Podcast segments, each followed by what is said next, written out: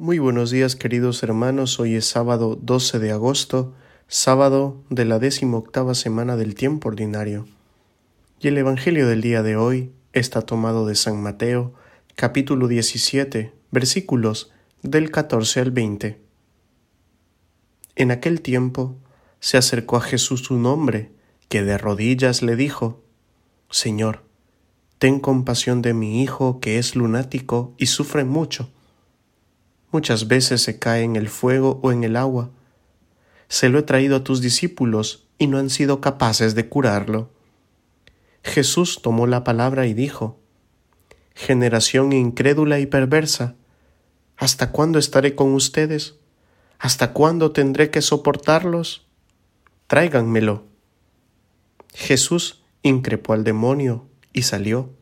En aquel momento se curó el niño. Los discípulos se acercaron a Jesús y le preguntaron aparte, ¿Y por qué no pudimos echarlo nosotros? Les contestó, por su poca fe. En verdad les digo que si tuvieran fe como un grano de mostaza, le dirían a aquel monte, trasládate desde ahí hasta aquí, y se trasladaría. Nada les sería imposible. Palabra del Señor. Gloria a ti, Señor Jesús. Se acerca un padre desesperado a Jesús. Su hijo tiene un demonio muy malo que le hace perder el control de sí mismo. Sufre mucho y se hace daño tirándose al fuego y al agua. Su padre no puede soportar más dicha situación. Marcos nos menciona en su Evangelio que la fuerza oscura que poseía al chico era un espíritu mudo y sordo. Por una parte, el niño no es capaz de abrir su corazón y expresar sus sentimientos y heridas al Padre. Y por otra, no escucha otra voz que no sea la suya. No se deja ayudar ni consolar por nadie. ¿Cuántos padres experimentan con mucho dolor el hecho que sus hijos no les escuchan, no hacen caso a sus consejos, les llevan la contraria en todo? Como consecuencia, el joven vuelca su ira contra sí mismo, comienza a hacerse daño en su cuerpo o a atacar a los demás.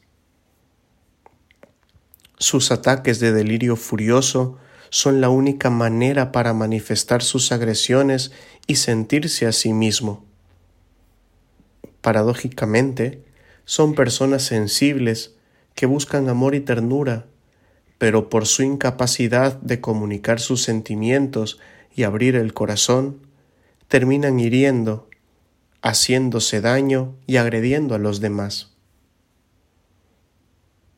El Hijo se lastima a sí mismo para castigar al Padre, quizá por el maltrato recibido, quizá por su ausencia o falta de amor, pero no lo hace directamente sobre el Padre para evitar el sentimiento de culpa, así que vuelca toda su ira y enojo hacia él mismo. De esta forma, cumple con su cometido y desahoga sus sentimientos interiores. Los discípulos son incapaces de echar al demonio, no tienen la fe necesaria para poder expulsar a esa fuerza del mal en el joven.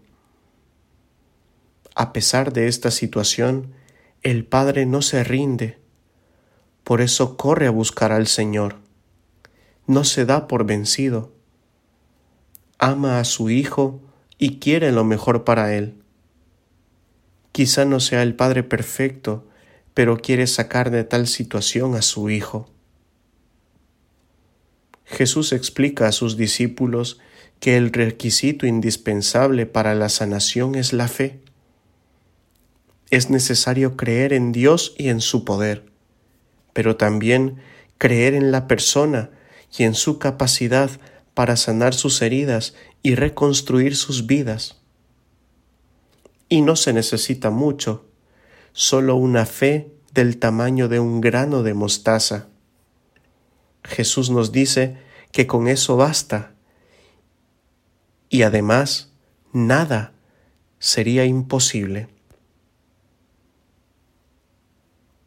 Y la bendición de Dios Todopoderoso, Padre, Hijo y Espíritu Santo, descienda sobre cada uno de ustedes y les acompañe siempre. Amén.